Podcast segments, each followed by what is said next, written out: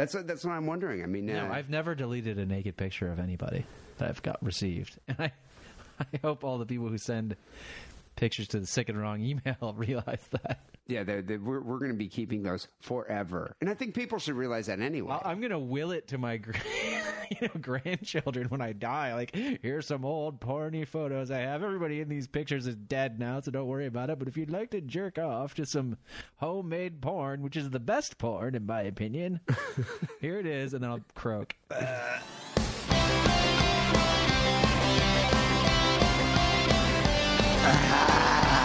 Listen, living, listening to Synchronon. Sick and Wrong. Yes, you're listening to wrong. The Sick and Wrong, the world source for antisocial commentary. God, what a bunch of scumbags. Good evening. Welcome to Sick and Wrong, the world source for antisocial commentary. I'm on your host, E. Simon. Hi, I'm Kate Rambo. Kate Rambo, Yes. is it weird being on the show with me now? Um, no, more weird than usual. Do you have any kind of performance anxiety now that you're in the presence of a famous person? Because you're famous now. Well, there was that day when you put on your shades and you walked out the house and you didn't take my phone calls for about eight hours. I did wonder what you were up to, but I think you've come back down to earth now. well, that's what famous people do. Well, Netflix famous people do. Right, right. Um, perhaps if you uh, live in a dilapidated double-wide trailer in the Salton Sea, or if you're a Mormon and not allowed to use the evil Netflix, uh, you might not have uh, seen the new docu-series, "The uh, Most Hated Man on the Internet," uh, which is a uh, three-part series about a revenge porn dickbag, Hunter Moore. Um, I didn't know about this documentary.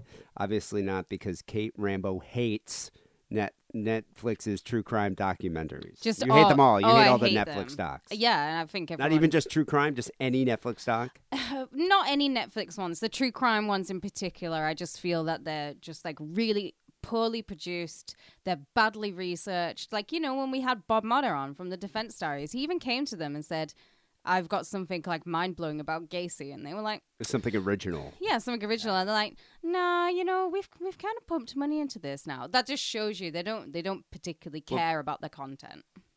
They they have a formula that they use, and I think what Bob Motta um, from uh, Murder Diaries, right? Or- Defense Diaries. Defense Diaries. Sorry, Hey, Defense Bob. Diaries. Yeah. Um, Bob Motta was trying to do something different, something outside the formula, and Netflix uh, was not down with that. Um, but they were down with this documentary here about uh, Hunter Moore.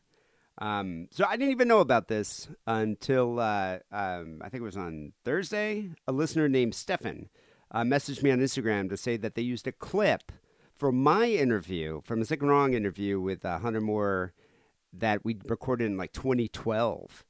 But they used uh, a couple clips from that interview um, in, in the uh, in this new documentary. And at first, I was like, "Wow, that's that's odd," because I hadn't thought of Hunter Moore in I don't know Since 10 you years. did the, yeah, since you did the interview. you know, it's it's been a while. And then um, I listened to it, and uh, yeah, it's uh, completely taken out of context. Get to that in a second. So, if you haven't heard about this, or if you're planning on watching it, here's a quick synopsis. Um, the most hated man on the internet actually was a 2012 Rolling Stone article uh, that profiled uh, internet troll uh, Hunter Moore. Um, and so, uh, the doc kind of goes about kind of recounts the rise and fall of Moore's infamous site, his revenge porn site, is anyoneup.com. Uh, it's a user submitted, or was a user submitted revenge porn website that linked images of uh, of girls, mostly girls, but they actually had men and women on the site, mostly women though. Uh, but it linked the image to uh, the, the the woman's social media account, so it actually doxed people in the process, and I think that was part of the reason why the site was so notorious, and definitely a reason why it was taken down. Right. Um, but this this series, you know, this new series is a prime example of the the type of true crime doc that uh, Netflix's algorithm just shits out almost on a weekly basis at this point. I'm so sick of them. I wish Netflix. You There's know what? so I'm glad. Netflix is kind of going under at this point. Well, I'm sick of it. I think this is part part of the reason is it's like their content is so formulaic. It's just sort of like do something different, Netflix. Like you know, Bob Motta's pod or Bob Motta's idea about Gacy is It's something not an idea; different. it's fucking fact. yeah, But beyond that, but his I mean his suggestion for a show idea. like this story of Hunter Moore, you could probably shit that out in what two hours, two episodes. Why are they making eight, nine, ten hour long documentaries? Who Well, has got the, the fucking time? This is a three part one. Still like three hours about this little dickbag Hunter Moore. It's three hours too long.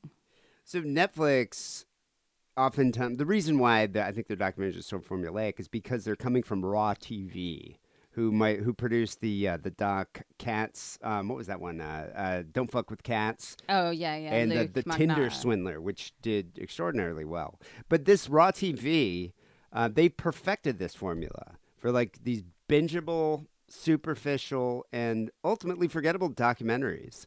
You know, that come out like almost on a weekly basis. So right now, like the flavor of the week is Hunter Moore, and this I, you know, um, uh, the most hated man on the internet. But I bet you in three months, no one's even going to be saying, and no one's even going to remember what the uh, the documentary was about. Yeah, it's like how people won't even remember who Gacy is anymore. They'll just be like, "Oh yeah, I saw that Netflix doc about him."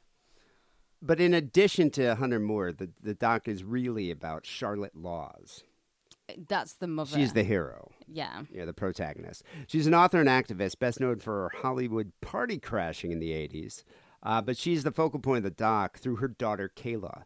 So Kayla's nude pictures were posted to Moore's website, and Charlotte took it upon herself to try to have them removed. Uh, Moore, being an internet troll, started trolling her and his uh, his cohorts. Um, started uh, you know doxing her and ridiculing her online. And then um, anyone who who uh, would contact him, because she contacted his anyone up his uh, I think his his ISP, um, she contacted his security company, and they all kind of were like, uh, and the FBI was like, I don't know what we can do.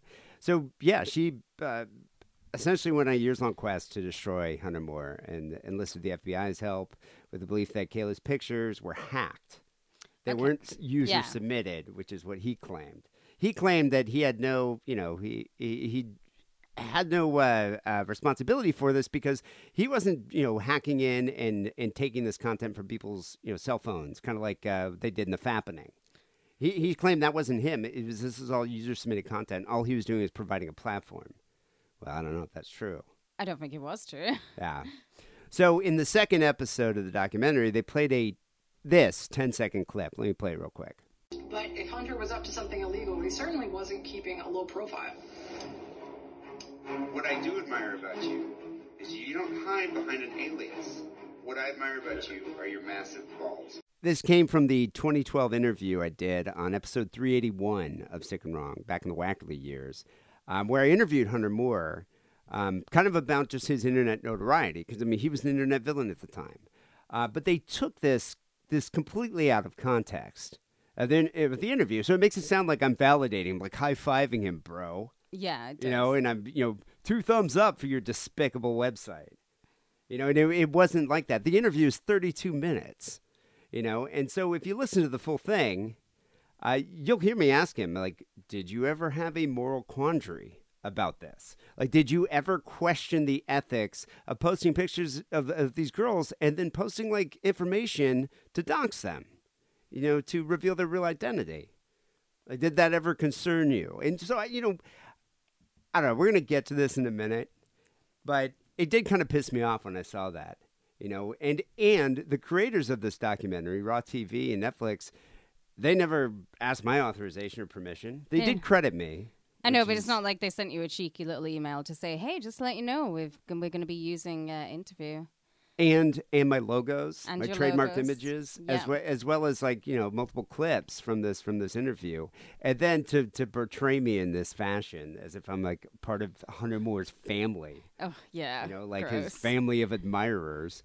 Um, but yeah, I mean, they made me look like an asshole, and there's really not much I can do about it. Well, legally. anyway, before we get into this, um, I want to I want to give a big shout out, big ups to all the listeners who support us on Patreon. Um, the Patreon money is going to help me in my legal battles against Netflix and Raw TV, um, as well as all the other fees and expenses for the show. I'm joking. I'm not. As if I could have, as if the Patreon money will help me sue Netflix. Yeah, good luck with that. I think you need probably about um, what Billy Jensen used to make in a month. Yeah, uh, but no, seriously, yeah, Patreon does help us pay for the show. I mean, it costs a lot to host this website. Um, and produce the, the content, and uh, you know have our, uh, our our podcast host site. It's it, it's expensive, put it that way. And it's nice to know that we have uh, listeners who support us, so we don't have to pay for it all out of pocket. Uh, we appreciate you. You know who you are for uh, keeping it sick and wrong. Anyway, here's a quick Patreon promo, and then let's chat about uh, the most hated man on the internet. Hey guys, it's Steven again. Just calling from heaven through a miracle of cybernetic processes. Just to say, thanks for creating your Patreon page. I love to kick back and smoke a fat one with my boy Carl Sagan. While we listen to the extra phone calls and stories we get all the time. Anyway, talk soon. Love you. Bye.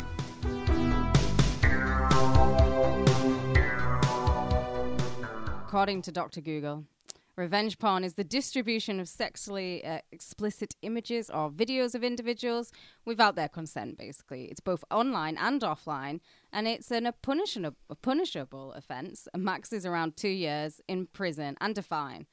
Also, it's by no means a modern crime. In the 19th century, a man was busted for pasting women's heads on naked bodies, which I think is brilliant. Deepfakes. yeah. Yeah. Now we have deepfake websites, so they could be coming and coming.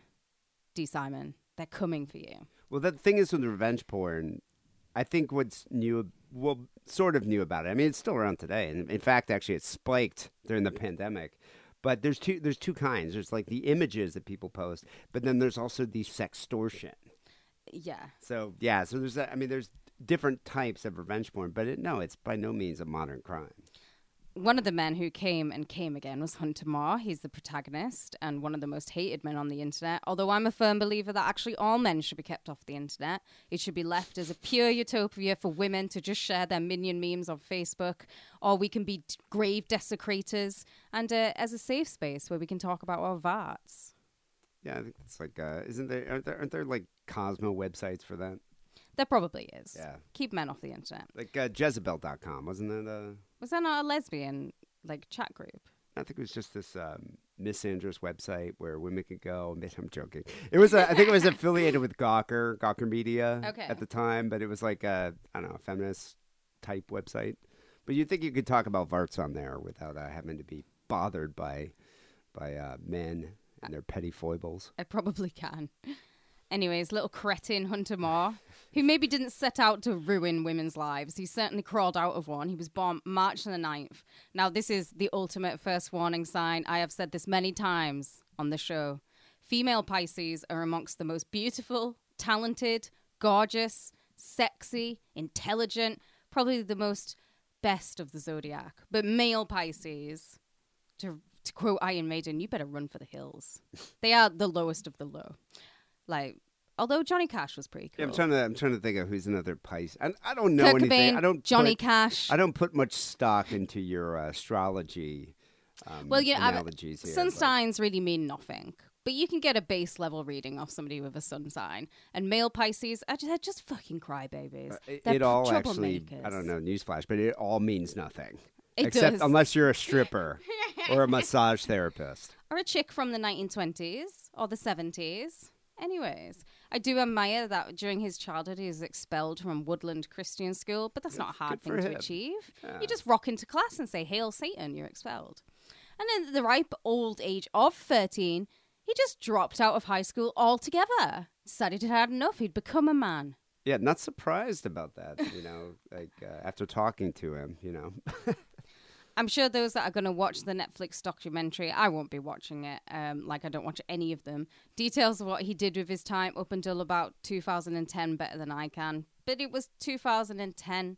when neon skinny jeans, galaxy print anything, glasses without lenses, and those stupid mustache tattoos. Remember on your pointer finger where you would hold them up like you had a mustache? despise those. They were all seen as the pinnacle of cool cooldom, and this is where the year when Hunter would make his mark. No shame to anyone who did any of those things in 2010. I'm like definitely Shame on the mustache tattoos. Okay, I'm sure you're. I'm sure you regret it now. they're out there and they're listening. Those people are holding it up to their to their lips. Dirty Sanchez on your finger. Yeah, not us. You know, they're not real crimes that these people committed in 2010. They're not the real pervert crimes that have been committed by dickweed Her- uh, Hunter Moore. So, like, this is just after Gavin McInnes had left Vice. And although I'm not saying the two were related, Vice of my generation was a big deal. There's no way that Hunter wouldn't have been aware of Vice. I'm sure he read Vice. oh, completely. Omnipresent at that time. He's a millennial, especially the do's and don'ts, which in a way I think kind of like might have started what Hunter started. It's a nightlife blog of photos where a sarcastic journal would write really fucking mean and horrible things about the person in the photo. There was no like do's and don'ts was vicious. It was It was vicious, but it wasn't personal. Like you didn't know who those people were. However, I often wondered, did they get permission to use those images and those photos? I don't know, but it was like a fear of some people to be like on the do's and don'ts. Well, be, yeah. I mean, because if you weren't a do, Yeah. I mean, they were going to excoriate you for your fashion. But they would even fuck uh, fuck around with the do's. Like it was a you wouldn't want to be written up in it. I don't think. I think what they did is they just kind of cruised around like um, New York or San Francisco or L.A. Oh, yeah. big cities like uh, London, you know, and then just took pictures of people who they thought had interesting fashion choices. And there was a lot of interesting fashion choice at the time. Everyone dresses so bland nowadays.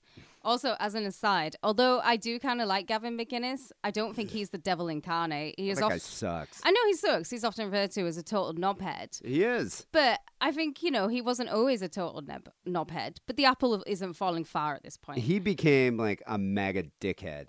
Yeah, in he the, in the. Trump years. But uh, but yeah, when when he ran Vice, I think Vice was a lot cooler. Like, and anyways, Hunter's website, Is Anyone Up, was meant to originally just be a nightlife website where him and his bros would post pictures of, I'm sure, all the babes that they were banging and all the like slut pictures, apparently, that they would send them. You know, people might recall some of the other you know popular nightclub uh, nightlife websites like uh, Cobra Snake. He was a very popular LA photographer that just hit up all the clubs and would post pictures of all these cute chicks. Uh, Kirill uh, was here. That guy was, uh, I think he was mainly East Coast, New York City. But yeah, his whole uh, site was pictures of girls with their tits out, and he was like, you know, basically jizzing champagne all over them. Okay, it's And a then- tough job, isn't it? Yeah, and, that, and, and that's what he did. That's, that's what, and he was just a photographer taking pictures of uh, you know a bunch of uh, cokeheads with their tits out. And there's another one that was really popular called Last Night's Party. So I think Hunter Moore was obviously inspired by these, if not in the same scene as Kirill and them. I mean, he's a douchebag that like would uh, you know would go hang out at these like douchebag clubs. You know, where they're listening to like uh, like shitty EDM, and the, sure the girls are phenomenally attractive. But I mean, they're there. You know, you're you're. That's basically his ilk. And so I think what he was trying to do was create a site that was that was similar to that. So I was reading in that article where um where they where they took the name uh, uh, the most hated man on the internet that was in Rolling Stone came out in 2012. The journalist, the reporter, which this had to have been you know probably a, a job that most of the reporters were like I'll do it. You basically had to hang out with this guy for like a, a week. Yeah, and And- interview him. Yeah, and Yeah. interview him and hang out with him. And so the the profiles, ki- the profile, if you read it, is kind of similar to like uh, remind me of Hunter S. Thompson, sort of like uh, I didn't read the whole thing, but I was like going through and skimming it. It's kind of like it reminds me of like the the tradition of Gonzo journalism. The writer watches while Moore has sex and snorts coke with a pair of groupies in a nightclub. Later, back in his hotel, one of the women agreed to do a line of blow off his erect dick.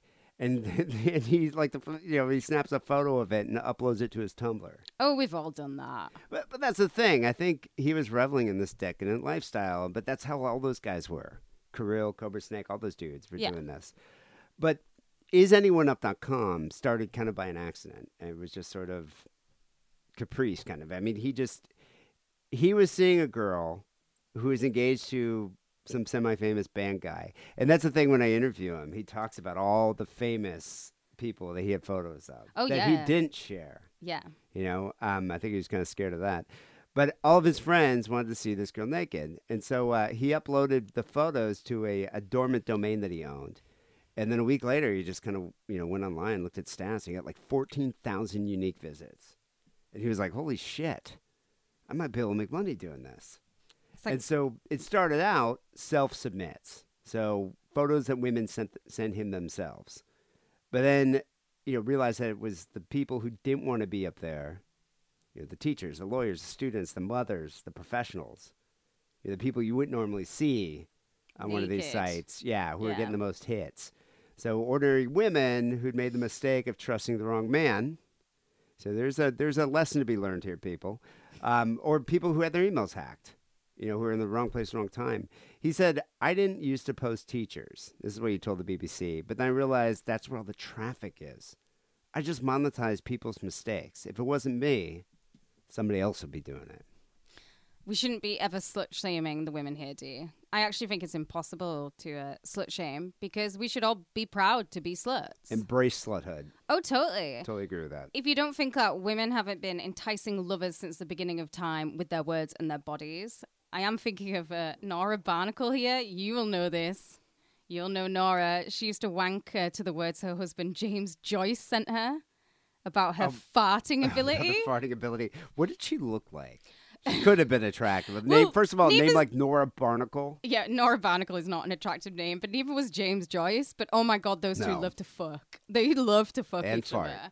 So um, I've deliberately put this quote in because I just really wanted to read it out. So this is what James um, said to Nora. This is like the 19th century. You had an ass full of farts that night, darling, and I fucked them out of you. Big fat fellows, long windy ones, quick little merry cracks, and a lot of tiny little naughty farties ending in a long gush from your hole. It is wonderful to fuck a farting woman when every fuck drives one out of her. I think I would know Nora's fart anywhere. I think I could pick hers out of a room full of farting women. I think he had a fetish. See, Hunter, that's what you should have done. this is what this is Just- how you make. you should have made a website of girls just farting. Farting. That's that. That would have got some unique visits. There's also, you know, um, one of my all-time favorite writers and birthday companion, Anaïs Nin, who wrote several books of very popular erotica in the 1920s and 30s, and she would sit and tell her therapist all about she had how she'd fucked her father. But did she fart while fucking her father? Maybe. No, nowhere like Nora's though. I think I would recognize Nora's farts anyways. My point is, you got to embrace being a slut. There's no higher honor. And what Hunter Moore did was reaching for the lowest hanging fruit. He's trying to slut shame women. Well, I, you know, I don't know if he was slut shaming. I think what I think he was doing was slut profiting. You know, he provided a platform for jilted dudes to slut shame their exes. I don't know if he personally was a slut shamer. Well, he is slut shaming them because he's taking Maybe by proxy. these private, yeah, by proxy, because he's taking these private pictures that these women and men have sent to like their lovers at the time, and then he's trying to dox them. Well, I, I think what he did, he wasn't doing that. It was the people who went to his site, but he was definitely financially Profiting. motivated. He Yeah, was he's the profiting off of off these. He was slut profiting, is what this guy was doing. Yeah. Pornmonger. Eventually, the site morphed. There was more and more normies there appearing on the site with links to early Facebooks, which had their phone numbers and uh, locations. But you know, the internet was a very different place in 2010. The difference was the majority of these women featured had not asked to be or weren't proud to be included on this site, and a lot of them found their most naked of selfies on ye olde digital cameras hosted on a site that Hunter claimed is making as much as 30 grand a month as revenge. I I question that. what, how much money he was making? I- do you really think that site was making thirty grand a month? I, I know he had sponsors and he had advertisers and things like that, but ah, it seems like a lot for a website. But who knows? He maybe. Uh, Moore defended his site though, and used to compare it to Facebook. He, he said, like Facebook, it's uh you know perfectly legal user generated content. You know, it's like I'm not making this content; it's users who are submitting this content. All I'm doing is giving them a platform, a domain where they can host it. He's awesome. And it was usually the exes who sent the photos, though others were, quote, mysteriously found. Ex boyfriends, ex husbands, some ex girlfriends, some out to humiliate their one time partners. Moore called himself a professional life ruiner. And I know they say this in the docu- in the documentary a lot, but he compared himself to Charles Manson. No one wants to be compared to Charles Manson. It's not a boast to be like, I'm just like Charlie Manson. Charlie Manson was a fucking little dickweed pimp. Yeah, but that's how that just shows you his ego. Yeah, he's just stupid though. And what's interesting in the documentary is uh, they, they make a point of show, of uh, talking about his followers, the people who are doxing these women, who are posting links to their Facebook page. Hunter Moore's followers identify themselves after Charles Manson as the family. What? So they all stink. None. Of, they have really bad bo, and they all have gonorrhea and possibly crab's crabsen, just like the real family. And they're all gay for Hunter Moore, like they, in- a weird way, in it, just this weird bro, like fascinate adoration way. Like these guys, it's just basically he's like the Pied Piper of the incels, is what he is. And now, D, it's the Netflix is making you look like you're one of And them. that that's the rub. That's what has me pissed off. Is that I'm one of I'm like part of his family. What am I like Uncle D or something? you you're know? Charles Tex Watson. Yeah. Over the course of the 16 months the website ran for, it posted without consent stolen, compromising naked pictures of students, mothers, teachers, women in wheelchair chairs, and even a woman on a doctor's table post surgery. Yeah, What th- the th- fuck? I mean, there were middle-aged, women, like fifty-year-old women on his site. It wasn't just necessarily like hot 20, 20-year-old, you know, teens or twenty-year-old chicks. I mean, there was a blind paraplegic, a person of restricted growth. so what, what is that? Like a dwarf? Yeah, that's your sister. Yeah. um, the, the, this is the funniest thing I read from the uh, the Rolling Stones. Someone had actually got a hold of nude photos of a woman in a morgue, and there's a discussion about should I post the dead girl or not. And uh, in the end, he didn't do it. But but if you ask Kate Rambo, would that be wrong? what post? Well, you can post pictures in it. I go on true crime websites to look at pictures of dead naked women. So you can post. So it's a victimless crime if they're dead. Well, yeah, they're dead. What what do they care about? All their troubles are gone. Block and delete is wasn't much of a thing back then, but cease and desist was, and Hunter would respond to these loyally lawsuits with a bold "lol." Well, that that's what's funny about this guy, and that's kind of the in the clip where I say I admire your massive balls. He didn't hide? He didn't come up with a pseudonym. No, he didn't. You know, he, and he was just like blatantly fucking with people who were like, "Yeah, cease and desist." And he would send a picture of his, you know, his finger or his dick. You know, He's got the bravado. He, he does talk in the interview with you about being stabbed in the shoulder with a pen from a pissed off female who objected to his stupid fucking website and how he wouldn't take pictures of her down.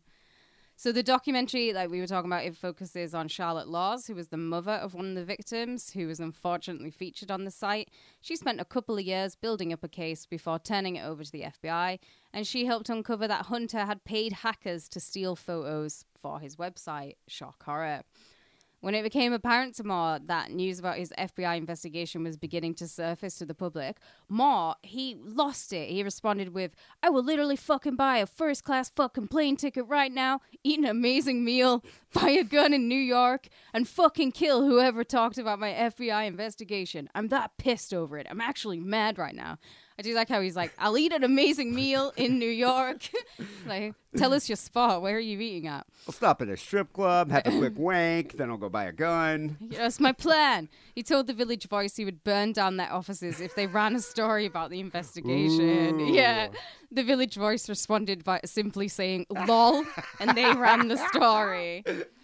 On January the 23rd, 2014, the FBI slung him before a federal court under charges of conspiracy, unauthorized access to a protected computer, and aggravated identity theft. And in February of 2015, he entered a gui- guilty plea. He was sent down for two and a half years in federal prison, which is basically like being sent to adult daycare. Yeah, I mean, federal prison is just daycare for white collar criminals. Yeah, it's not Like- a bad prison Like, to be in. uh, what was the guy? Billy McFarland from uh, the the Fyre Festival guy, Martha Stewart, yeah. Bernie Madoff. I mean, it's yeah, it's not that bad. I think It's they, lowest level security prison. they probably even in. have Netflix. I think they probably do.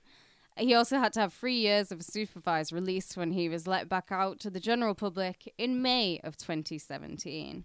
He also had to pay a $2,000 fine and a restitution fee of $145. That's, Two it. grand. It's nothing. Yeah, slap on the wrist. During his sentence, U.S. District Judge, and I love this judge's name, Dolly Gee. G. Dolly Gee, G. Dolly Gee said he hid behind his online persona and he engaged in abhorrent behavior. Now you must face the consequences of your own actions. Your pu- poor judgment has caused much pain to your victims and your family. He's kept a minor low profile. He's banned off Facebook. Lol, like a lot of people should Still, be. I mean, is he banned off Facebook forever? Yeah, he's never allowed back on. Oh, that's hilarious. It's like how I've been banned from the true crime subreddit. Oh, I, I can't tell you how many subreddits I'm banned from. Um, but yeah, I was wondering, like, what the fuck happened to that guy? Because, well, first of all, I mean, who cares? But second, it was like after you know, I, I, you know, uh, that listener sent me a link. I was like, God, I haven't thought about this guy in years. Yeah. Didn't even didn't even occur to me like what what happened. I knew he went to prison, but beyond that, I didn't know. But not not surprised that I still banned off of Facebook. He's got a Twitter though, and on his Twitter he mainly posts gym selfies or pictures of his dog. In 2017, Substream magazine revealed that he planned to make EDM tracks on his release from jail, and he actually released one called "Make the Internet Great Again." It's awful. He also wrote a controversial book called "Is Anyone Up?" That was released in 2018. Wow, I wonder how. Uh, I don't think it, it was. I wonder how that book did. I didn't even hear about that. Oh, I bet it's I bet you it's bollocks. Just like his fucking song, though. Listen to this song, "Famous." It's it's Hunter Moore. The song's called "Famous." and It's featuring uh, some group called the the Foolish Ways. So let me play this real quick. Everywhere we go, all these hoes think we're famous, famous,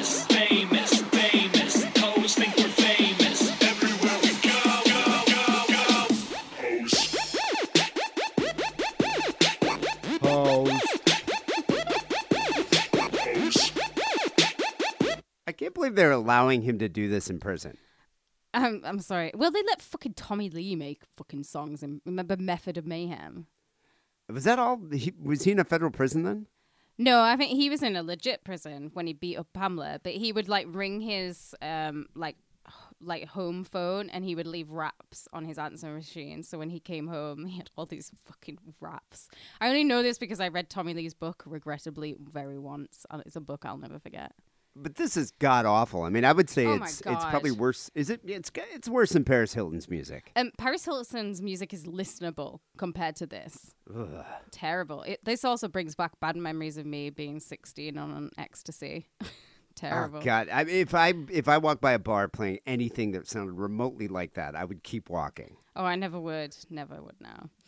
So the self-proclaimed life ruiner was going to take part in the docu-series that's about him, but he dropped out late in the production day, tweeting in 2021, "You know my name, not my story. You heard what I've done, not what I've been through. Mate, you've been to federal prison. It's not like you were being raped in the showers." Yeah, I know. It's like you were in daycare for white collar criminals.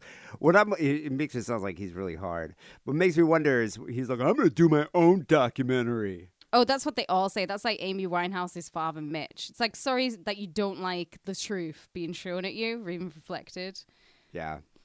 Director of the most hated man on the internet, Alex Marengo, said of the importance of the docu-series, I immediately saw that this story could make an utterly compelling series, a crusade for justice against all the odds wrapped up in the world of real life and online depravity. Some reveled in it, others had their lives ruined. I am so proud of our uniquely talented team who turned the lens onto Hunter Moore and turned his victims into the ultimate winners by giving them their voices, silenced until now. Well, you have another victim to add to your hit list, Alex, don't you? And you did it, and his name is D. Simon. Exactly, Kay Rambo. Thank you for pointing that out. I'm getting very impassioned about this, Alex. I know. I will come Ale- for you. Well, I like how Alex is like, you know, I produced this documentary just to give a voice to the victims. Well, what about me, Alex Marengo? You've created a victim, Alex. I mean, th- there are a lot of victims in that, in you know, in that docu series, um, but I consider myself to be one of them. My words have been completely taken out of context, and the producers of this schlock you series, that's what I'm calling it. Um, I coined that term, all right? That's trademark. Uh, copyrighted. Uh, made me look like one of Hunter's bros. You know, practically giving him like a virtual high five when he posts pics of passed out, barely legal women. it wasn't like that, was it, dear? No, it, it it definitely was not like that. And I think um, you know listeners who have listened to this show for years know who I am. You know, they know you know they know my ethics, my morals. Lack thereof. But they know who I am. They know who Wackerly was, and people have actually listened to that episode. And people go back and listen to it. I know it's in the archives, so people who purchase the archives, you can get that way, or you can just do a search for Sick and Wrong Podcast episode 381 on, and the SoundCloud link will pop up. And on YouTube too. It's on YouTube. I think I posted the interview on YouTube, but that, I think you should listen to the whole episode. Wackerly is so funny. Yeah, no, Wackerly's hilarious because like the lead up to the interview, because Wackerly never did interviews, hated hated doing interviews, but he would, you know, we would chat about the you know like the the, the prelude leading into the interview. We'd have some banter, and then after the interview, we'd talk about it. And Wackerly, I mean, didn't try to hide his feelings at all about Hunter Moore Well, no. you know um but but that's the thing it's like when i do an interview i try to be as impartial as objective as as i possibly can i mean i don't interview just people who you know that that i personally find to be heroes i find i interview people i find interesting Yeah, exactly. And plus, it's like the first rule of fucking journalism school. If you start interviewing somebody and automatically go on the defensive, rail against them, you're going to get nothing from them. or or they're just going to stop doing the interview so if i like Right. you know had them on and just like you know was was was sharing my personal viewpoint and and beliefs on this guy and his character and his website i don't think it would have been much of an interview of course it wouldn't. No, I would have been like, "You're a dick. You're a soulless prick. You know, and you're hurting these women." That I mean, that. So what? Am I just going to do that for for twenty minutes? No. What I want to do is I want to get a story. And so if you listen to the interview, you'll find like I was actually I, I was leading up into pointed questions. My sarcasm was thinly veiled. You know, I, let me play a couple clips. Um, I, I encourage people to go back and listen to the whole episode. Um, even the the phone calls are really funny. Oh, the phone calls are great. What was it? Uh, My two cents with D and Wackerly. Yeah, one guy called in about uh uh, about his girlfriend caught him masturbating. They caught him wanking and was like, "What do I what do I do?" And then um, we were talking about getting caught wanking by our girlfriends. Um, yeah, real mature. That was me. What ten years ago? Anyway, yeah, yeah. Let me play a couple clips, and you can see, you know, the the, the you know the, the the truth behind this interview and how you know what how I was portrayed in this this very popular documentary. you know what this reminds me of? People who have seen uh, Kids in the Hall Brain Candy will know what I'm talking about. Um, Brain Candy was like the the movie that the Kids in the Hall made in uh, the '90s. So I, I think it was right after they broke up. Or right, yeah, I think it was right after they broke up. But it was about um, uh, Kevin McDonald plays a scientist who made a drug that can cure depression. But when you took the drug, it caused people to uh, be stuck in a coma. And so he was, you know, he quit uh, the, the the evil company that was producing it because they're making so much money. And then he was trying to like share the truth with everybody, but obviously no media outlet, you know, he, he wasn't popular enough you know, to be on any kind of media outlet. So, so similar to me, you know, he ended up just getting like a um, a coterie of uh, college journalists and weirdos with um, with shortwave radios to follow him around for his press announcement. Me, I'm just using Sick and Wrong podcast as my platform. That's still going. yeah, yeah, I'm sure. Like the hundred people out there listening to this episode. Hey, there's more than a hundred. No, there are way more than hundred people, obviously, but but yeah, it's not like I can broadcast. You know, I don't I don't have the reach of Netflix Or Joe Rogan. or Joe Rogan. You know. Anyway, let let me play a couple clips from that episode. You'll see what I'm talking about, people. Mac, and I had to back up all my data, so I got a new hard drive. And as I was backing it up, I was like, "Oh, here's some pictures of a girlfriend from like six years ago. You'd remember her." It's great when Um, you find them and you you forgot about them. Oh. I forgot about all these pictures, and so I had a grudge jerk, like just a grudge jerk, uh, grudge wank to these this chick. I'm like, oh, I forgot about all these pictures. That's why you like you've never had a grudge wank. No, I tell you, once once they're dead to me, they're dead to me in my mind forever, and I never go back. They're kicked out of the wank bank. What would you burn all the pictures or something? I have very limited pictures of ex boyfriends. I maybe have like one or two that I keep in like an envelope, but every time I discover them, I'm always just like, I'll just throw them away. So wait, did did you did you get like did did all your boyfriends send you dick pics and pictures like that? No, not all boyfriends got dick pics or tit pics at all. Whoa. Some it's kind of weird. Like every girl I think I dated, we uh oh, you know, maybe not every, but most, you you know, there'd be at least one titty pic. I reckon. Well, now everyone's done it, haven't they? Everyone's sent a titty pic or a dick pic because everyone's got a camera in their hand. It's like eh, we've all done it. Yeah. have them. What you don't do with these pictures is post them online. No. You, you don't do I, that. I rec- and, I, and I recommend that I am pro sexting or whatever you want to call it.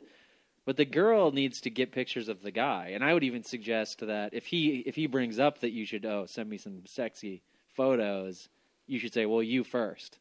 Send Yep. me a picture of your wang. Well, you can send a picture of Wang. I don't care about sending a picture of my nuts or my Wang. I'm sure that that exists somewhere. Um, You're sure it does. I'm, I'm sure it does. I've sent my I've sent the Wang to to. You're sure it does because you have done it. Well, I've done it a few times, but I'm saying if you're going to send a picture of your junk, don't send a picture of your face. If your face, That's the thing. You know, Don't put your face. Well, yeah.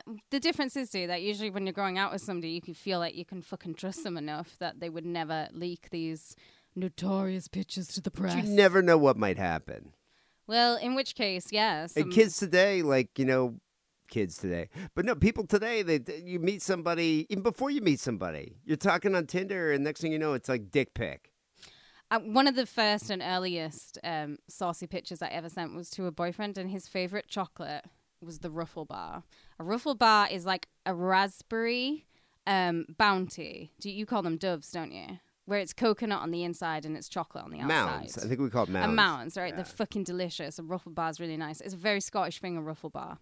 Did you stick it in your nether region? no, I got like a multi pack of them, like six, and I put on some like sexy underwear, like so, and then just like covered my tits with them, with the multi pack, and then like would take one out um, until I was topless. I was like, that could have been a burlesque act. Now I think about it. yeah, I think it probably could. he loved those pictures. I hope Maybe he still not has for them. like anorexics. um. All right. Let me see here. It's, it's so funny hearing Wackerly's voice. Uh, So many people are buzzing to hear Wackerly now. They like Yeah. they've never gotten over this man.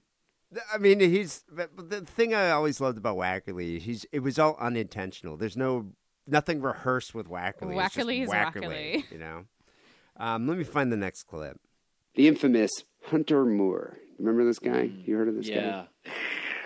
Hunter Moore. Sign of the cross. He's the founder of the site isanyoneup.com. He's considered to be one of the creators, uh, definitely the perpetuators of the revenge porn genre. And I would say he's probably one of the more famous internet villains, don't you think? Yeah, he is. I mean, Like- real life villain.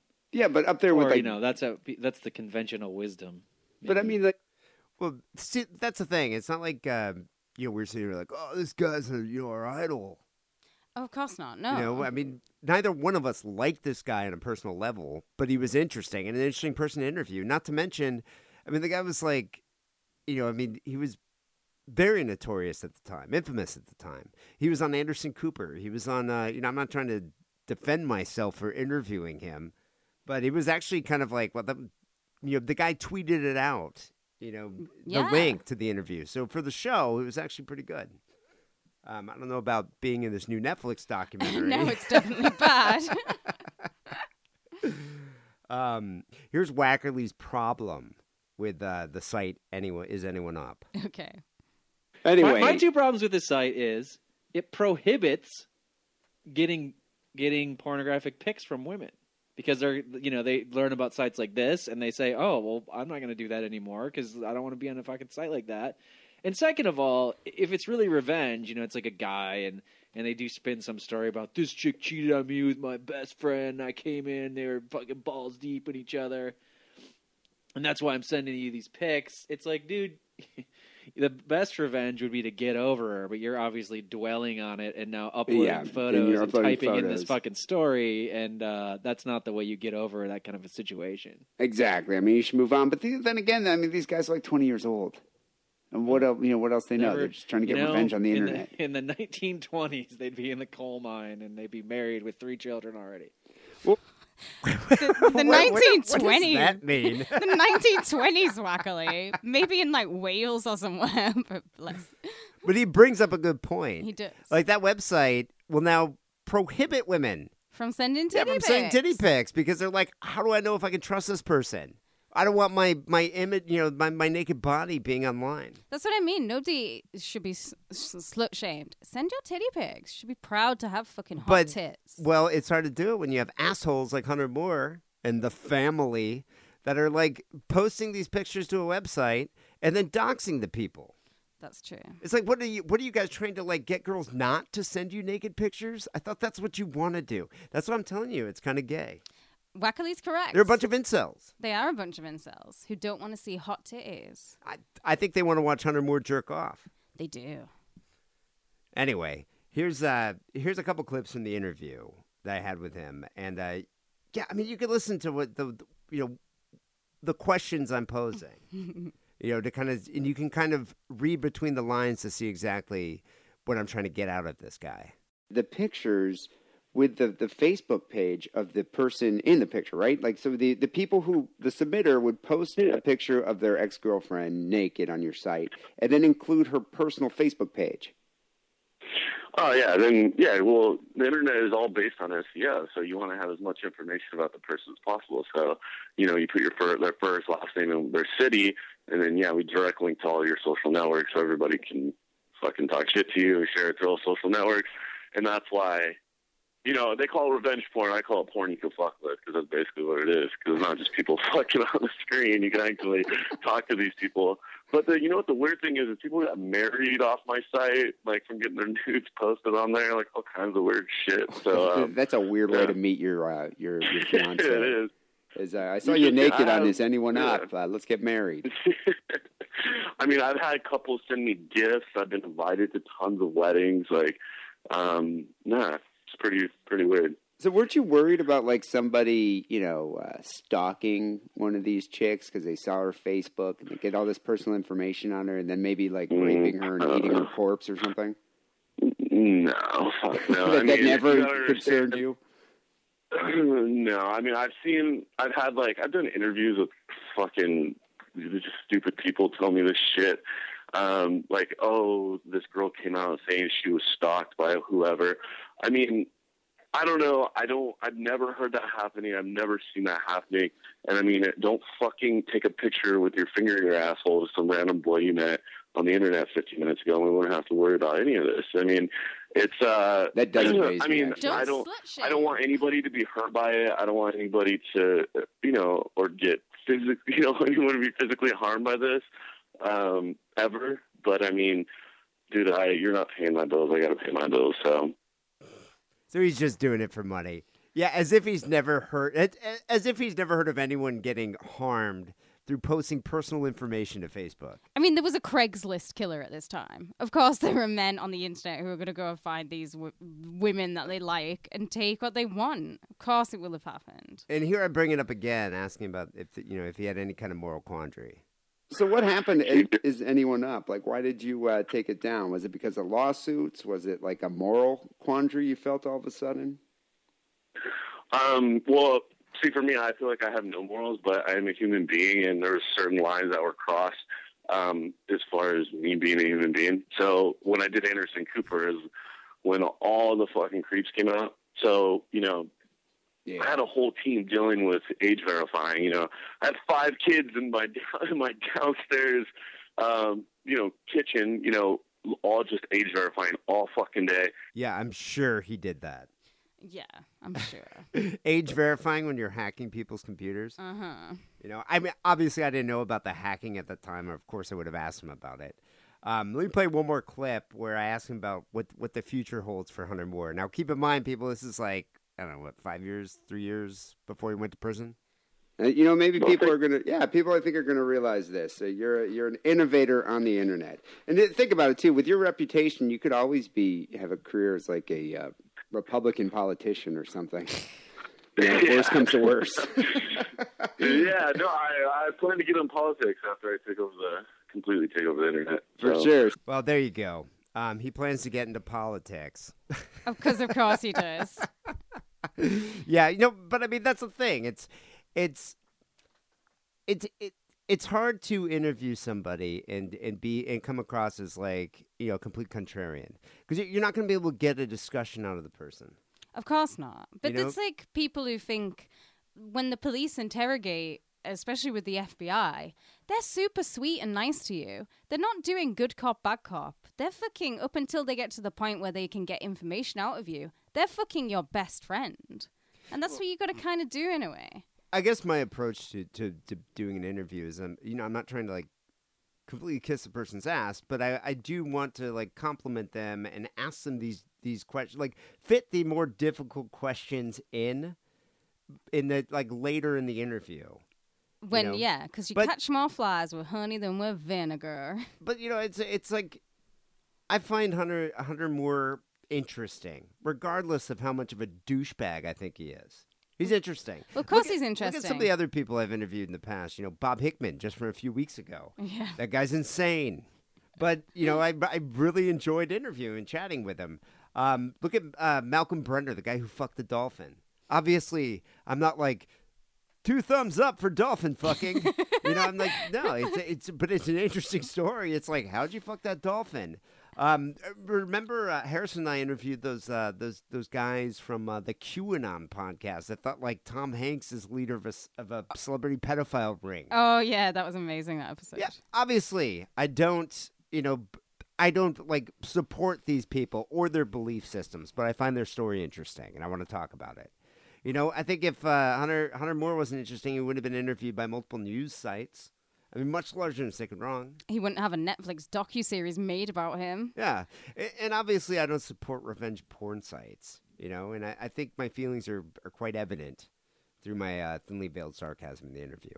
Um, however, you know, as, as you can see in the most hated man on the internet, you can edit anything to get your point across, and that's exactly what those producers did.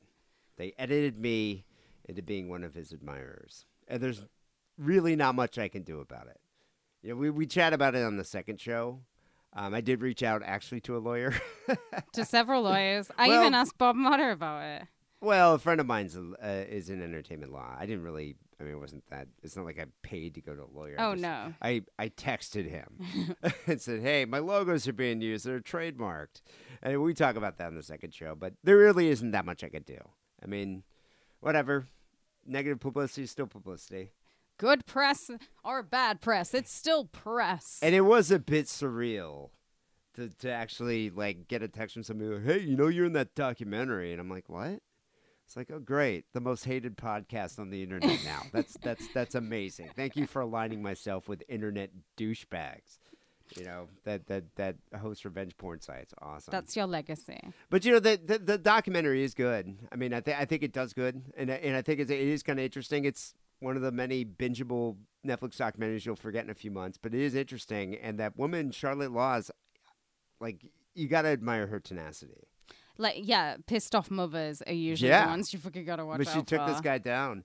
Eh, but the fact of the matter is, you know, revenge porn, you know, hasn't isn't on the decrease. It isn't on the decline. I mean, it actually spiked during the pandemic, and maybe it's because of lockdowns. Who knows? You know, a lot of people Totally. got divorced, um, but there was a huge spike in uh, in revenge porn cases um, in the UK. Uh, according to uh, David Wright of the UK Safer Internet Center, said there were 681 cases in 2019. 2020, 3,146. Well, I wonder if company. if more were just being reported then. Possibly. I mean, the the UK helpline has, has been available since uh, 2010. Oh, But They just noticed a huge spike uh, during the pandem- pandemic, and 60, 66.8% of the victims who contacted the, the helpline were, were women, and men were uh, responsible for 84% of the images shared online. Not surprised, you know? People listen to Wackerly. Just like the best way to get over it, or to me, is to just ghost the person and pretend like you've never had sex with them. Or or that's the thing. It's like use your head if you're going to be sending someone someone's you know s- sexual images. Maybe don't show your face because who cares if it's just a, a human body. You don't need to put identifying features. Or you start know. up at OnlyFans in charge. That's probably the best way you can get revenge. Start up an OnlyFans and charge for those images. Yeah, do it. Make 'Cause- your 'cause money. The fact of the matter is, you know, there's dozens of assholes like Hunter Moore on the internet, and that's what these people do. They prey upon people. So it's it's like think think twice before you send a, a, a you know a, a naked picture of yourself It's to like anyone. this is like you as a dad giving advice to all your children. You know, it's the same thing. Listen to that episode. It's the same thing I said back in uh, 2012. Yeah. You know, I mean, sure, it's fascinating to, to speak to someone, an, an internet villain, much like uh, like Hunter Moore, but you don't want him to have your naked pictures. Put it that way. Um, but yeah, you know, uh, in the U.S., legislators are actually trying to to uh, introduce a new bill that make it illegal for porn sites to intentionally host videos featuring people who are tricked into sex, or um, you know, with the amateur uh, or, or depicting any kind of amateur porn. So Well, they've already started with that. Remember when like um, Pornhub had the great big like uh, clear out? Yeah, they cleared out a lot of that. But victims through this legislation can actually sue the sites. Oh, shit. this. Yeah, whereas the sites were always kind of like, oh, cease and desist, we'll delete the content. Well, no, actually, they can be held financially responsible, which I think is a is a great thing. Um, but you know what? The, the fact of the matter is, and what you know, this documentary is definitely going to highlight is that there are no currently no laws against revenge porn in Massachusetts, South Carolina, or Wyoming, and in a number of states, including California, New York, and Pennsylvania, it's only classified as a misdemeanor. So- Right, yeah, rather than felony. But I, f- I wonder if the laws will change ever to make it a felony, depending on how severe it would be. Well, you know, I, I mean, I, I, I definitely think it should be, and I think uh, you know, porn sites that proliferate these images should be held accountable. You know, it's interesting. Uh, w- on a side note here, there's a Belgian company called Telenet that created a digital condom, which adds a watermark with the receiver's name and phone number to any private photos, so that their identity will always be known if it's tried to if it if if someone tries to use it in revenge porn. That's pretty clever. Gotta love those Belgiums. Yeah. Great fries, great rock and roll, great ideas. Well, I wish it would work for me when uh, my, uh, my my my my images and my voice are being used in misrepresented in documentaries. Oh, you're a victim, dear. I'm a victim, and I know how it You're feels. another victim of Hunter Moore. I don't know if I'm a victim of Hunter Moore, but I'm No. definitely a victim of uh, of Netflix and Raw TV. Yeah, you are. I'm sorry. But anyway, as I said before, negative publicity is still publicity. People go check it out. You know, it is actually uh, kind of surreal to see that anybody would have done a search and then uh, been like, "Oh yeah, this podcast." They must have listened to the whole episode. I know it's so funny that some poor little intern on Raw TV, they were like, we need you to dredge through all these podcasts from like 50, 10 years ago. And we've picked this one out. There's a nasal Jew and there's this like sci fi nerd uh, who appears to be a virgin. And you have to listen to this. Yeah. Well, I think. Uh, I mean, I don't know. I think in most people's minds, when they're watching it, I don't think they're like, "Oh, I'm going to Google this podcast. It looks interesting." I think they're just going to be like, "Wow, what assholes!" he admires this man's balls. That's that's pretty much my ten seconds of fame there. Hello to any new listeners who have found us through watching that documentary series. I am not a sci fi nerd who is a virgin, although I do really like sci fi movies. Uh, people, this is episode 854 here, Sick and Wrong. Got a f- couple phone calls coming up next. 323 522 4032 is the uh, the hotline number. Uh, but first, here's a quick message from Adam and Eve. It's Butt Plug Month on AdamandEve.com. Show that you still care by bringing something new into the bedroom. And by something new, I mean a butt plug. Because if you order right now and use coupon code DIDDLE, you get 50% off your first item, a gift so sensual I can't even tell you about it on this podcast that talks about murder and bukkake, and on top of all of that, free shipping. Support Sick and Wrong by supporting our sponsor, AdamandEve.com, and making a purchase with coupon code DIDDLE. That's D I D D L E. Okay, Rambo, we have a couple phone calls to get to here. Um, the first one came in from Ryan from Canada. Oh, amazing. Longtime listener, hasn't called the show in a while. Hey, the uh, and Kate, I assume I don't know. It's been a long time. You can hear in the background listen, watching this uh, new documentary about some hunter fellow you interviewed a million years ago and took you completely out of context. It's Ryan from Canada, sorry, and uh, I've been Thank you, Ryan, for pointing that out. he knows who the victim is. a huge fan of the show forever. Play something dancey, Three Doors in Brooklyn, well, you know, with Wackerly Harrison, blah, blah, blah, blah. Um, uh, Kate's it was incredibly beautiful just by her voice before I even uh, saw her pictures. Uh, Oh, well done. I think you're married now.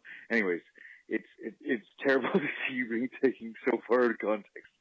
Um, uh, Is it that terrible? I think a lot of people uh, are having some Schadenfreude right now. Hopefully. I always kind of knew this would happen. I always thought what would happen is one of the, like, the utter psychos that you have interviewed throughout the time? Like, you know, maybe the schizophrenic ones would go into a public place with a gun, and lo and behold, it would turn out the last podcast would have been on Sick and Wrong. Hey, that's The could last still interview, happen. sorry. That could That still could happen. still happen, I always thought that's know? how it would turn out. yeah, we'll see. in this documentary, uh, clearly they didn't watch, or pardon me, listen to any of your shows and what you're all about. I mean, it's called the Sick and Wrong fucking podcast, and you had him on. Um, and You know, though, it it, it did work for what they were trying to uh, convey in the show because they were, you know, they kept showing like sick and wrong. He was on a podcast called Sick, Sick and, and wrong, Wrong. because he's sick and wrong. You know, but it's like obviously, I guess with the imagery and the uh, you know the the logos and all that, it it, it worked visually for their their podcast or for their uh, documentary. But obviously, it uh, yeah, definitely kind of. Uh, uh, conceals what we're all about. Do you think the producers even bothered to look into if the podcast was still going? I bet they didn't. I bet they thought. I don't think they give a shit. Uh, well, that obviously they don't give a shit, but uh, I bet they were like, "Don't be silly." Podcasts from that era still aren't going. I think the other thing too, it's just like, what's a podcast going to do? Like, What what, are they kinda- going to do? Are they going to try to sue us for slander? Yeah. And then they probably all like laughed and smoked their big cigars. then all of a sudden you're being uh, put on, you know, I don't know, I'm drunk and stoned. I'm petting my dog here, but it, it just doesn't make Ah, sense. Steve. Papa. I'm, I'm so sorry. These motherfuckers put you on this thing uh, as comfortable as I know how you feel, bro. Uh, or validating this fellow in some way, just in a in a in a 10 second thing. Anyways, I love you guys. Uh, Trucker Paul, I hope he's back. I don't know. I haven't listened to him in a million years. And uh, lick my balls. Thank you, Ryan. There. Thank for, Uh, you. yeah, speaking the truth. to the you know? youth. He know he can under he has empathy for me. He does, and so does his dog, who is also watching the documentary.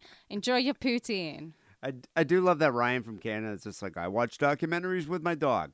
Who doesn't? I would, if I had a dog, I would, me and my cat Chi Chi sit and watch documentaries. He's drinking Molson beer right now. Is that the beer of Canada? Or Labatt's, maybe Labatt's. Actually, I don't know what beer. I don't know what the Canadian beer is. I do recall Labatt's being a uh, a Canadian beer that I liked a lot, though. I'm trying to remember the beer that they get caught. There's an episode of that 70s show where they drive into Canada um, to pick up beer to bring it back, and it gets caught. I wonder if that's a real beer. Where were, oh, that was set in Wisconsin. Yeah, Mitch Yeah. Hedberg's in that 70s show. You know, I forgot about that.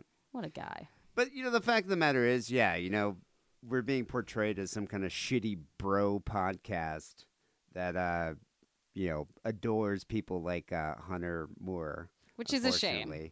But the fact of the matter is, Sick and Wrong is all about hard hitting journalism. That's what we do, you know? Just like our next call. This is our bread and butter. Here's a shit story from Stuart. Hi guys, Stuart calling in with a shit story. Important journalism right here on the podcast, you know? Oh, That's what should, we're all about. should we do a brown star rating on this?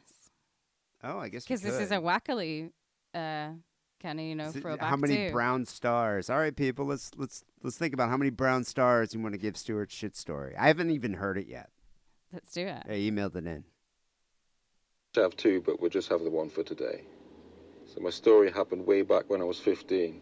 I was out on the golf course, and before you start mocking me, I was a pretty good golfer back in the day. And at one point, I wanted to turn pro. Fifteen. Come on, not mate. Yeah, I think people start golfing early, but you know what? I thought I thought the time you golf is like now, Stuart. Aren't you supposed to be? Don't people golf when they're in their like forties and fifties? Like, yeah, I think they do. But like, uh, you know what I was doing at fifteen? Not to boast here, but I was definitely taking drugs and snogging random boys behind off licenses, and that's what every fifteen-year-old should be I'm doing. surprised there's no revenge porn pics of you, K Rambo. There is a pic of me, um, like snogging a boy behind an offie. That's why I mentioned it. it's not very interesting though. Was that when you lost your virginity? I lost was my. it your uncle? no, Oh, I'm not that far from in the country, mate. ambitions. So I was out on the course with my sister, of all people, feeling okay for the first nine holes. Then I started to have a bit of the bubble guts. Pretty soon, every shot I made gave me insane stomach cramps. and I knew I was going to have to find a place for me to unleash this intestinal demon. You know, a golf course though is kind of an opportune location for that. Depends how busy it is, because if there are people golfing behind you, they'll soon catch up to you. I would just go in like the water hole. Like, don't don't they have like water? that you yeah, just they get also in? have like little like what do they call it when it goes into like the woods, the rough. Oh yeah, yeah. You just There's go in the woods. There's sandboxes. Could be like a cat and just like shit in the sand and then cover Yeah, but I think if you pulled your golf pants, down- your like plaid golf pants down and took a shit in the sand trap, I think people would see that. Speaking of like uh, early 2000s fashion, I did love the kind of like no effects Fat Mike golf fashion, you know, where you would wear, punks would wear like plaid trousers and a golf hat. You remember that? yeah. Love you, Fat Mike. Finally, we came to a wooded area and I had to make a run for the bushes. I started off with kind of a shuffle walk, but could feel I was fighting a losing battle. At that point, I just ran and hoped to reach the bushes, my sister laughing in the background. Just before. Oh my god, my sister would be dying. She would be trying to get pull out picture, Oh get no, a she- camera. She, would be posting a reel of this for sure. She'd be good at reels as well. It's in the family. got to the safety of the wooded area, I couldn't hold it back anymore. And I could feel the hot liquid running down my legs, and I just Ah. gave up. There was no holding back. Now, the problem was obviously I didn't have a change of clothes in my golf bag. But it gets worse. As I always went to play golf directly from school, I didn't have a change of clothes at all. My sister was in tears with laughter as we made our way back to the car park where my parents were waiting to pick us up. I explained what happened and had to hover for the whole car ride back. the smell in the car was absolutely vile. I would have made you walk home. I would have said, "You wait here, son. I'll go home and I'll go and get like another pair of trousers, and you can put them on, and then, and we'll just chuck those trousers away." So wait, he's got to just sit there covered in shit. No, he has to stand there. It's probably the best place to be. You're outside. Yeah, but you're you're standing there covered in shit while the people at the country club are just walking by looking at you. And be like, "Hey, how's it going?" Would you have waited? Would you have made the sister wait? With him, yeah, why not? Punish them both. He's so lucky. This You know- is like pre-cell phone days. it was probably his mother's cooking that did this to him. Well, no, he, but did you say he was at school? So it was probably whatever he ate that uh, day. It could be what he ate that day. I'm blaming his mother. When I got home, I was stood in the shower with my clothes to get rid of all the shit. As you can imagine, for me, it was like taking a rape shower. so, that was it for my shit story. I hope you guys enjoyed it. Stuart out. Wow, thank you, Stuart. He says he has another shit story, so I kind of want to rate the other shit story against that shit story. It's been a while since we've done a good shit story. That's true. This was a good shit story. Bringing the shit stories back. Just getting the the rear on the golf course. So I'm saying back to back to let's let's defend our reputation here, okay? We need this. Send us your shit stories. We- We don't only just you know support revenge porn site uh, uh, tours, you know. Um, we actually talk about shit stories, hard hitting journalism here in Sick and Wrong. I think he deserves nine brown stars for that because he made it Nine? because he made it to the ninth hole. Oh, that's a good idea. That's a good idea. Yeah, Yeah, I'll give him nine brown stars. nine brown stars. I mean, it's kind of a pyrrhic victory because he still shit himself. But hey, you know that that that would have been mortifying. I couldn't imagine that. But you're lucky that it, it that it happened prior to the invention of the cell phone. Very lucky. You know, could you imagine if everybody had cell phones? Oh, that would have just been Like, on World Star. If yeah, if I was with my sister and she had a cell phone, that would have been definitely posted to Instagram. Would have been the end of you. Oh my god! Then yeah, I mean that's that's isn't that why kids commit suicide these days? A girl actually did just Yeah. commit suicide off TikTok. She was in a fight and she shit herself, and then because of the the trolls, she killed herself a couple of days later. I mean, it sucks because you're a teen and you can't really, you know, you, you- I, I don't think you have the foresight to realize that it doesn't mean anything. Own it. It doesn't, yeah. Don't know? be slut shamed. Don't be shit shamed. Don't be slut or shit shamed. Okay, that's that's the takeaway from this episode here of Sick and Wrong. Uh, people call the hotline 323-522-4032 or just uh, send us an email. Uh, attach an MP3, sickandwrongpodcast gmail.com. Um, if you haven't already signed up for the Patreon, we really implore you to do it. Uh, not only that, you get ac- you get uh, access to all of our archives. You can listen to episode 381 the infamous episode that was used in the uh, the new Netflix doc. Um, but beyond that, you get a whole uh, an entire second show. An entirely second show. It's so imaginatively named. Yeah, it's just called Second Show. Sick and Wrong Second Show. But we do a whole separate show on the Patreon at the $5 level every single week. Um, this week you can talk about, uh, or this week we are chatting about my uh, the details of uh, my, my chat with my lawyer friend about uh, my my um, the the possibilities available to me for revenge. Doesn't involve porn yet. Um, but we also talk about our uh, upcoming trip to go uh, to go see Kate's mom. Yeah. we're- Yeah. We're, going for a day out in my hometown. And uh, yeah, I'm look- looking forward to uh, checking out the or. This is Kate's origin, Penrith. Yeah, I'm gonna take you to well, all the pubs I used to drink in when I was like 15 and 16, all the uh, like the rocker pubs have all closed now. So we're gonna be going into, but apart from one, so we're gonna be going into like pubs I haven't stepped inside of for like maybe nearly close to 20 years now. This is like a small, like pastoral, like English countryside town, right? You know what's funny about Penrith, apart from being the setting for Withnail and I? Throughout the 80s and the 90s, its nickname was Brown Town because it was so easy to get heroin in Penrith, and because there was so many halfway houses that they would send people to rehab up here. So there was just tons of fucking junkies in this beautiful little town. Brown Town. weird. Yeah. It's a great name for a town, though. It is. You'll Uh, see. the one thing Kate doesn't know about, and we talk about this in the second show, is that uh, I'm I have plans to heal the divide between Kate and her brothers, Nick and Chris. You can hear all about it in the second show. Um, and just for a few bucks more, sign up for a Wrong Overkill special edition of Overkill this week, an Ed Kemper audio experience. Yeah, I took loads of Ed Kemper interviews. I cut them together out of context, and I tell Ed Kemper's story. Ed Kemper in his own words, produced by Kate Rambo. That's the second wrong overkill. And I already mentioned the archives. So uh, you get you you know you give a little and you get a lot on the sick and wrong Patreon. We love our patrons. Patreon.com slash sick and wrong. Sign up today. We appreciate you uh, supporting us. Also, you can go get some uh, some sick and wrong merch at the TeePublic store, sickandwrongpodcast.com slash shop. Click on the picture of the Pope.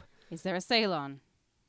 I think there is actually a sale going on. Of course there is. God They, damn they it. do like three sales a month. It's, yeah, when is there ever not a sale? I, you know, I think it is. I think for right now, for a limited time, it's like T-shirts are only like thirteen bucks. That's pretty cool. Yeah, you know, I ended up getting a "Make Abortion Great Again" tee for Ozzy, which I'm I'm not back in LA yet, but I know it arrived, and so I'm gonna see if um if uh, my sister could do like a whole model like photo shoot. He is a delightfully gorgeous baby. So can you- I think it might go viral, too. the baby might go viral. We'll see about that. And then next week, we're thinking about doing a Glasgow weekend. Yeah, that's fun. I'm looking forward to that. Yeah, we're um, in the process of booking a hotel, and I think probably Saturday night we'll do uh, maybe meet up with some fans Yeah, whoever's around. and listeners. Yeah, if I mean honestly, it's been so long since I've been up there, and we I I don't think we have like loads of Scottish fans.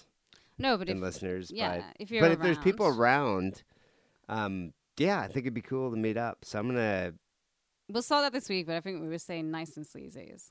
Nice we'll and meet, sleazy. We'll meet in cool nice and spot? sleazy's. Well, well, it's on Sauchiehall Street. You have friends there anyway, so we're gonna probably end up going out drinking. oh yeah, we're gonna meet up with people. Yeah, Like- so it'll be a good time. So maybe it'll just be kind of a come hang out for a bit, go get go get sauced on sake. on Saucy Hall, Saucy Hall Street, Saki Hall. Street. Sauced on sake hall. So, uh, that's a good title for it. Sauced on sake hall. Okay. I know Glasgow Greg gets back on the Saturday, so he's gonna try and make it out. Oh, okay, All right. cool. he's Then driving. We definitely should hang out with Glasgow Greg.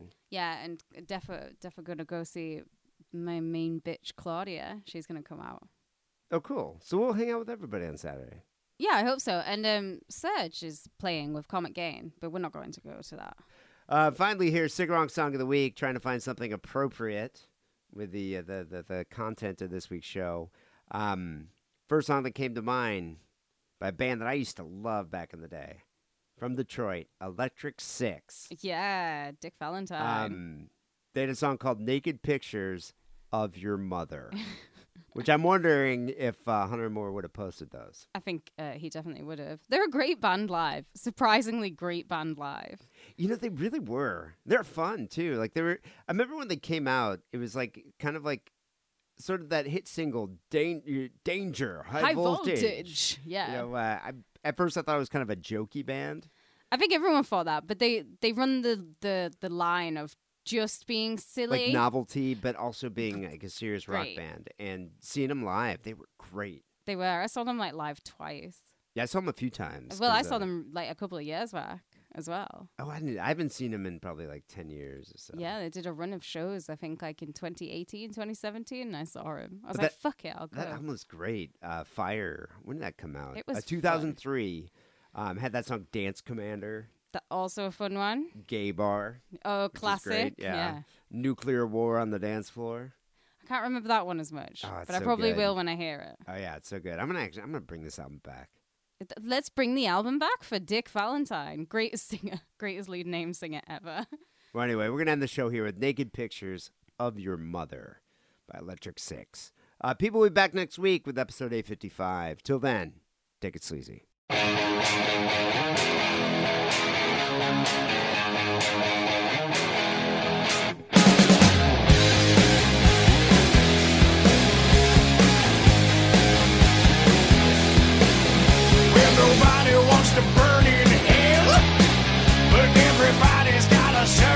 Soul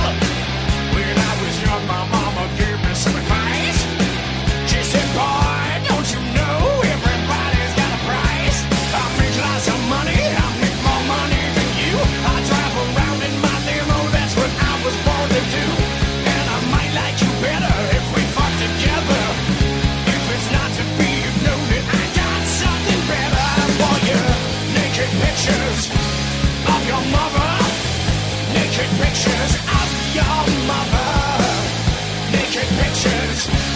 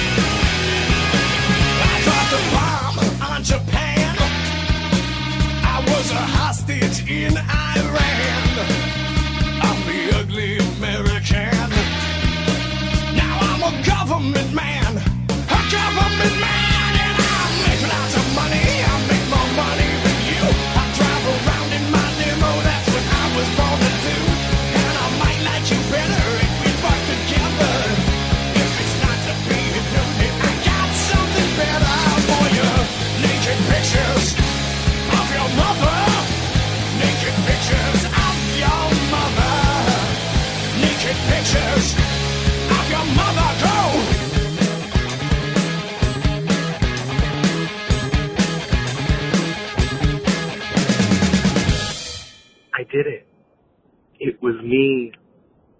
I pooped my pants.